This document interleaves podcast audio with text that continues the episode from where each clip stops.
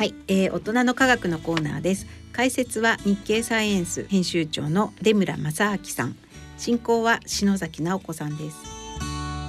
大人の科学のコーナーです。このコーナーでは日経サイエンス編集長の出村正明さんにご解説をいただきます。えー、さて今回はろくがつにじゅうさんにち発売の日経サイエンスにじゅうさんねんはちがつごうの特集記事の中からご紹介をいただきたいと思います。はい、出村さんよろしくお願いいたします。よろしくお願いします。はい、はい、えー、今回は私も待ってましたの特集なんですけれども、はいはい、えー、数学する脳と エーアイ という見出しがガンとありますが、はいはい、この表紙はどんなデザインなんでしょうか。まあ、あの今回実は、まあ、数学する脳と エーアイ という特集と、はい、もう一つ核融合融合の現在地というこのふたつの特集を今回していまして、 エーアイ と核融合が特集なんですけれども、はい、実はこの絵の方はですね、はい、あの直接は核融合の核融合炉の中の様子を描いた シージー なんですけれども、はい、ちょっと見ようによってはあの エーアイ の頭の中にもちょっと見えませんか。はい、見えます。私どっちかっていうと エーアイ の方なのかなっていうような、えーはい、なんとも言えない、ね、ちょっと両方に被ってくるこう面白いイラストということでですね、はい、あの採用してみた絵になります。はい、不思議な表紙になっておりますが、はいはい、数学する脳と エーアイ って、はい、チャット ジーピーティー が映し出す人の知性というのが特集なわけですよね。はい、そうです、はい、じゃあ今日はこのお話を中心に伺っていきたいと思います。お願いします。はいはい、で、えー、まずまあ今回、まあ、以前も確かちょっと告知をいただいたような気もするんですけれども、ええええ、なんでまあこの特集をされようと思ったんでしょうか。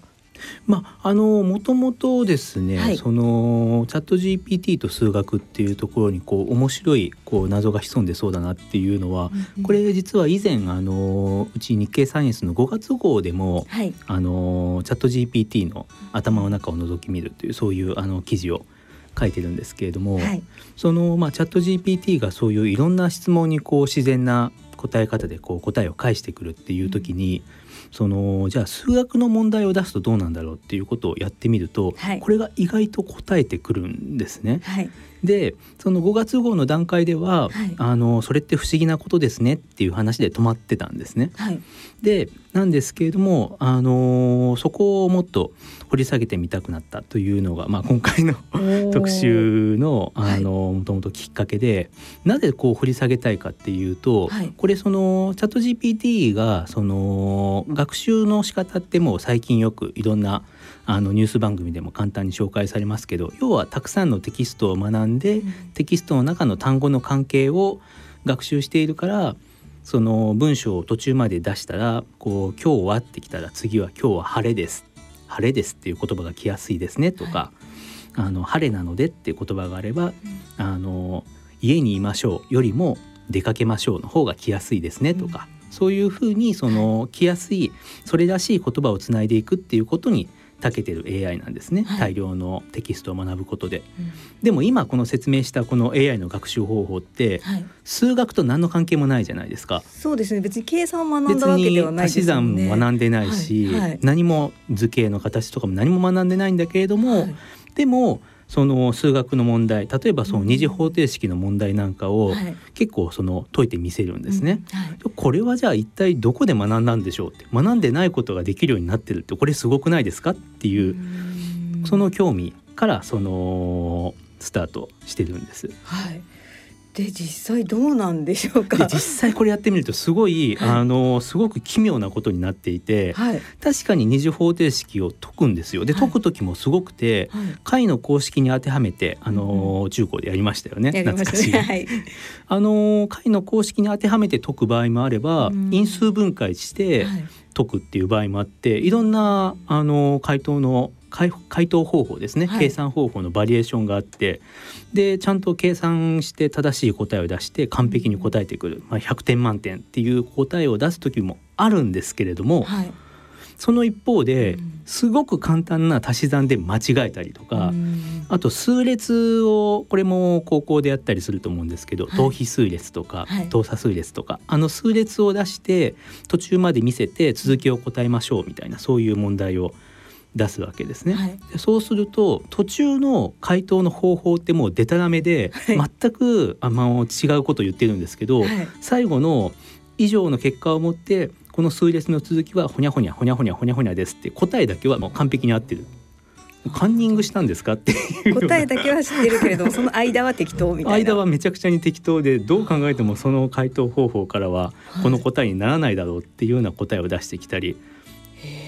はい、なんかそういうなんていうんでしょう、でたらめに数学に強いんですね、はい、それがどういうこと、チャット ジーピーティー が数学を理解してるんですかね、してないんですかね。これがだからすごくその謎なわけですよ、はい、でさっきのその因数分解して解くとか、はい、その数列の問題もしっかり最後まで合う場合もあるんですね、はい、でまぐれでそれっぽいことを言ってるだけなのであれば、回答方法の途中もその正解してひゃくてん満点の答案を作るっていうことはそう簡単にできないはずで、はい、でもそれを結構まあやりよるんですねチャット ジーピーティー は。でもそれが常に解けるのかっていうと全然そうじゃなくて、はい、一方でもう同じ人の回答とは思えないような、まあなんというか、えどうしちゃったのっていうような、あの本当にのび太もびっくりのゼロてんの回答みたいなやつを出してきたりもするんですよ。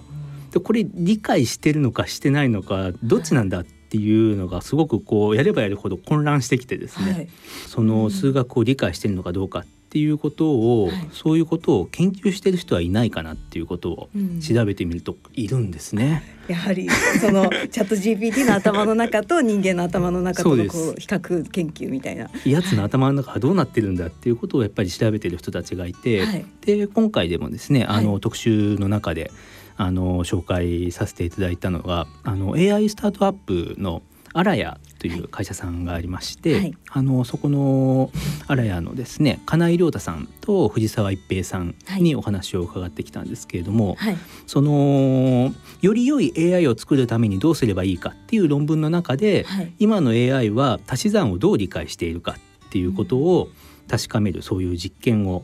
されていて、はい、足し算をはじめにその頭の中空っぽの状態のサラの状態の エーアイ に足し算も学ばせて、はい、でその後でいろんな問題を解かせてどういう問題に正解するか間違うかみたいなことを調べるんですけれども、はい、そうすると初めに与えたその問題問題というか初めに与えた数式の答えの範囲に収まる足し算しかできない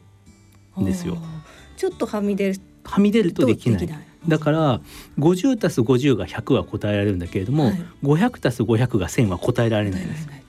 すごく不思議じゃないですか。そうですね。まあ、習ったことしかできないっていうことですかね。それもその習ったやり、うん、人間だったら習ったやり方しかできないってなるじゃないですか、はい、だから一桁の足し算をマスターした子供だったら、はい、そのに足すさんができた子はよん足すごもできるけど、うん、ご足すろくになった瞬間にできなくなるよっていう、それはまあ分かりますよね、うんうんうん、その繰り上がってに桁になるものはまだ 学,、はい、学んでないから、はい、でもそうじゃなくて、はい、その学んだその計算の答えの範囲 の, あの計算しかできなくて、うん、その エーアイ の場合は、はい、だから例えば極端なことを言うと、そのご足すろくは解けるけどご足すななは解けないっていうわけですよ。何が起きてるんですかね。そう、すごく不思議 で,、うん、でしかもそのより不思議なのは、はい、今まあ繰り上がりの例出しましたけど、はい、もっと桁数の多い足し算を解かせて、はい、で繰り上がりがちゃんとできてますかっていうのを見ると、はい、あのすごくでたらめに繰り上がりをするんですね。あの繰り上がりちゃんとできるところもあれば、はい、しなくていいのに繰り上がりしたりとかしなきゃいけないところでしなかったりとか、めちゃくちゃなんですよ。だから足し算のその答えを見ると、その エーアイ に出してきた答えと正しい答えの差を比べると、見事にこうだからひゃくの倍数とかせんの倍数とかになってるわけです。その繰り上がりを間違えたところがその間違いに反映されるから、はい、すごくだから繰り上がりが苦手というか、繰り上がりの操作自体が何か知ってるんだけど、どこで繰り上がりすればいいかがさっぱり分かってない。でさらにあの意味が分からないのは、はい、あのすごく桁数の大きな数字の足し算なんかを解かせると、はい、もはやこれが今自分が数字を与えられて足し算やってるっていうことも分からなくって、答えに数字じゃない記号とか文字で答えてこようとするんですね。じゃあもうチャット ジーピーティー は足し算というものを理解はしていないっていうことですよね。それが足し算だっていうふうにはおそらく分かってはいない、はあ、分かってはいないんだけれども、うん、その大体の計算において他方でその溶けているように見えてしまうっていう状況になっていると。なるほど。でそこでその研究としてはこう人間の脳との比較みたいなものが出てくるわけですか。そうですね、うん、だからここですごく不思議になってくるのが人間との比較で、はい、じゃあ人間もよく考えたらその数学ってそのいろんなたくさん式を見せられて足し算こうやって解くんですよっていうのを見て、うん、それで学ぶわけですよね、はい、でまさしく算数の本教科書があって先生が話をしてくれてそれでこう解けるようになっていく、うん、この手順って実はさっきのそのあの数式をたくさんこう見せてその エーアイ に学ばせるっていうのと本質的にはあまり多分違いがないはずで、はい、でも人間はそのさっきの今話してきたようなそういう足し算のその変なミスの仕方ってしないですよね、はいはい、その教わった数の計算は答えがさんじゅうろくまでだったから答えがさんじゅうななになる足し算は絶対できませんみたいな、うん、なほなことはないじゃないですか。ないですね、はい、では人間はどうやって足し算してるんだろうっていうことで言うと、はい、こう近年ですね、はい、あのよくまああの脳神経科学とか認知神経科学っていろんな頭を人間の頭の仕組みを調べる学問としてありますが、はい、それを数学に特化した数学の認知神経科学というそういうジャンルがあってですね、はい、そういう分野が認知神経科学、はい、あんまり日本では聞かないですね。日本では実はあまりなく、はい、あの盛んではなくて、はい、むしろヨーロッパの方ですごく盛んなんですけれども、はい、その要は数学をどういうふうに人間が学んでるんだろうとか数学の問題を解くときに頭の中でどういう情報処理が行われてるんだろうとかそういうことを調べる学問なんですね、はい、でその結果からこう結構その人間の脳っていうのはその数学特にまあここではその足し算引き算とかいわゆる加減乗除の話に限りますけれども、はい、その加減乗除の計算ができるまでにいろんな段階を経てるらしいっていうことが今、はい言われるようになってきていて、はい、これまず第一段階はですね、はいはい、てか生まれた時からなんですけれども、はい、あの大体の数を把握する概数システムっていうですね仕組みを持っていて、はい、これは別に人間の赤ちゃんに限ったことじゃなくて他の動物でも持ってるんですよ、はい、大体だからこうカゴにこうフルーツが盛り付けてあったら、はい、ふたつのカゴに盛り付けてあったら左右どっちの方がフルーツ多そうかなみたいなのは別に数えなくてもなんとなくわかるじゃないですか、はいはいはい、あれがその概数システムというふうにこう言われるようなもので、うんはい、でですねまずはこれをこう生まれた時から持っていて、はい、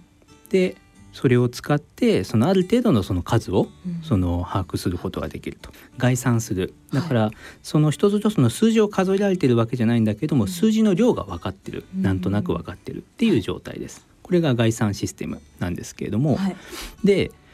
この段階ではもうその いち、に、さん、し、ご 残りはたくさんみたいな感じで大きい数字は扱えないんですね、うんはい、で人間の場合はその次第に段階で言葉を学んでいくのと同じ時期にその数量とその数字が紐づいていく、はい、あ, あれはいちなんだなって、うん、あのあれはになんだなさんなんだなよんなんだなっていうふうに数字とその頭の中にあるこうなんとなくの数字の量の概念っていうのが結びついていって、はい、その一対一対応できるようになると、うん、でそれで、はい、あの数字でもってそのいろんなものを数えられるようになるっていうふうになります、はいはい、でここまではまあ自然な流れなんですけど、うん、次だいさん段階として、はい、いよいよ足し算とか引き算とかを習いますっていうふうになってくると、はいそうすると今度はその元々あった概算システムがすごく邪魔になるんですね。邪魔になるこの概算システムってその大きい数ほどもうほとんど差が分からなくなるシステムなのでにこ、はい、とさんこの違いよりもそのじゅっことじゅういっこの違いの方が小さいんですね。確かにそうですね。もうなんかたくさんそうもうたくさんのものでしかないから、はいはいはい、でそうするとその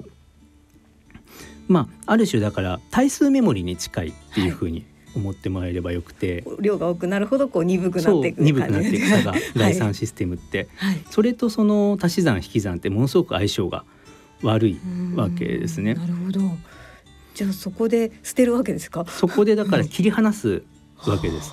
うん、概算システムとくっついてると処理できないから切り離して、はいはい、切り離した上でもうその記号として数字を処理するわけですね、はい、こう いちたすいち っていう風に来たらその記号はイコールにと同義であるとか、うん、さんかけるご っていう風に書かれているとそれはじゅういちごという風にこうある、はい、ふたつの文字で表される、うん、ふたつの記号で表されるものであるとか、そういうその記号のいわばこう計算って記号をどう変換するかの体系とも言えるので、はい、その体系を丸ごと頭の中に飲み込もうとするんですね、はい、でこれはあのー、近年その数学の認知神経科学ってよくその エフエムアールアイ ですね、脳のですねその機能的磁気共鳴画像法って言ったりして、あの病院にありますけれども、はい、エフエムアールアイ で、あのー、解析をするとですね、はい、あの確かに数量を扱ってる、だから概算システムとその数字を扱ってるその時の脳の活動パターンっていうのがだんだんだんだんこれ足し算を学ぶことによってだんだん離れていくっていうことも分かってきていて、すごいだから器用ですよね。一度子供の幼い時にくっつけたのに数量と数字を、でもそれをもう一度切り離してる、すごいことを脳の中でやってるわけですね。実はすごい高度なことやってるんですよ。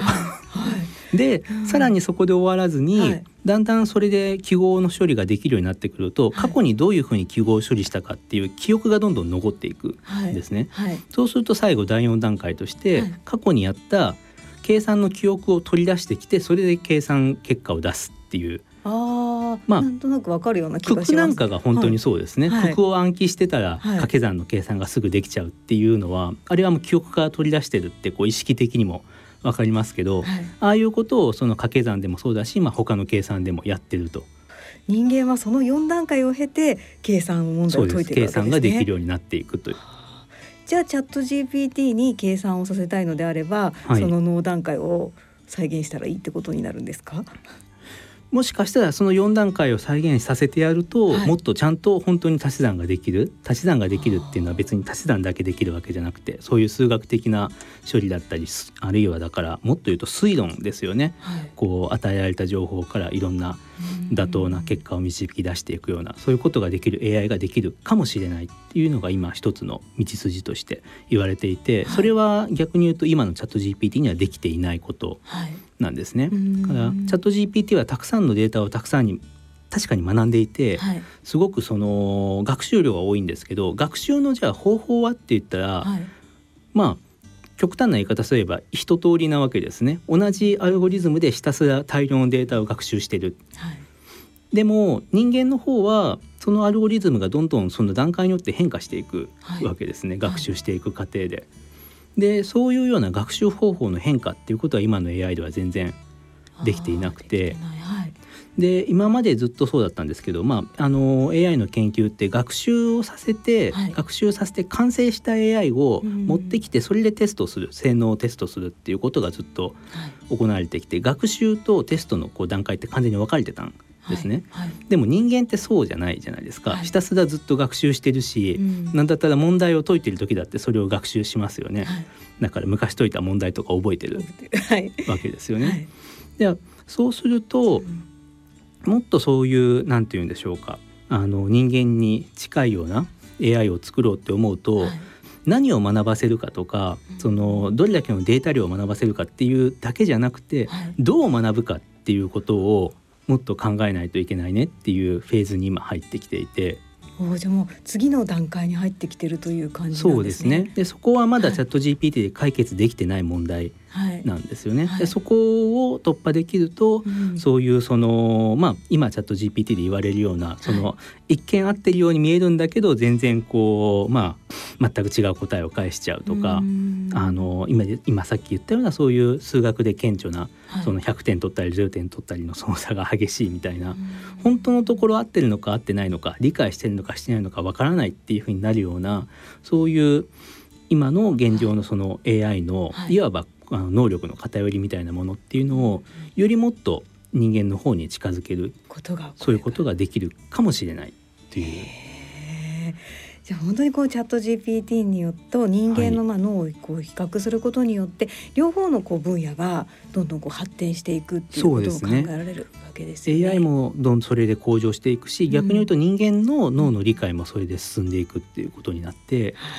そうするとあの面白いですよね。だからこう エーアイ がすごいから別に人の脳はもういらないんだみたいな、そういうあの二項対立みたいな考え方ではなくて、じゃあ人の脳の一番の強みって何なんだろうっていうことが逆に明らかになってくるわけですね。今日の話だったらそういう学習方法が変わっていくっていうのは人の脳が持ってるすごい大きな強みだっていうことが見えてくるわけで、じゃあそうするとこれはまた大きな多分テーマになっていくんだと思うんですけど、教育をじゃあどう変えていくんだろうとか、今後もうその人の脳の多分苦手な学習と人の脳の得意な学習があって、じゃあ人は得意な学習をしながらそれを教育で学んで能力を磨いていって、で人がなかなか学んでも身につけられないものはじゃあそれは エーアイ に任せてしまおうかっていうような、そういう分担もできるかもしれないし、そういう何か建設的なですね、はい、エーアイ も全部こうひっくるめてこう道具として使いながらこう人間がどう賢くなるかっていう、そういうことを考えるあの今入り口に立っているのかなというふうに思いますね、はい、もう本当にこれからまたチャット ジーピーティー も目が離せないなというふうに思いますけれども、えーえー、まだまだお話を伺いたいんですが、はい、まあ、続きは本誌の方でということで、はい、えー、詳しくはろくがつにじゅうさんにち発売のはちがつごうをぜひご購読ください。はい、えー、ということで、さて次回はもう早くもくがつごうなんですが、はい、どんな特集を予定しているんでしょうか。次回はですね、はい、あちょうど発売がしちがつまつということで、あの、まあ、ある種の夏休み特集号というんですかね、いろんな生き物たちの不思議に迫ろうという、そういうあの企画で考えてるんですけれども、はい、まあ、その中の一押しはですね、はい、あの昆虫の知能というもう夏休みといったらね、もう昆虫 で, ですね、私もカブトムシ取りに行ったりしました、はい、そうでもその鳥虫取りに行くと分かるけど、こう彼らすごく巧妙に逃げるし、ね、こう彼らすごく賢いんですよね、はい、こうでもこう今日散々 エーアイ の話してきましたけど、はい、彼ら別にでっかいスパコンも何も積んでない、あんなちっちゃい脳だけれどもすごく賢くっていろんな判断して生きてると、はい、じゃあ彼らのじゃあ頭の中ってどうなってんでしょうっていう話に、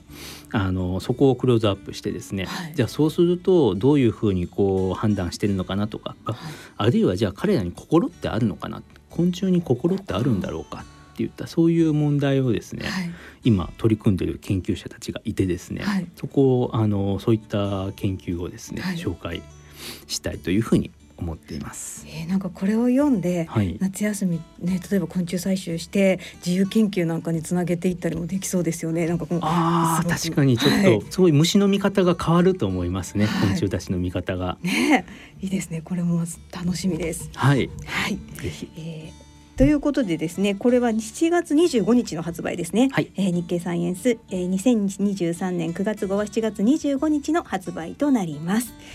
はい、えー、そしてですね、番組では今回ご紹介しましたにじゅうさんねんはちがつごうを抽選でプレゼントさせていただきます、えー、詳細は番組ホームページのプレゼント欄からご応募ください。番組への感想もぜひぜひお書き添えください、はい、お願いします、はい、ということで、では、はい、今回もお話ありがとうございました。ありがとうございました。大人のラジオ。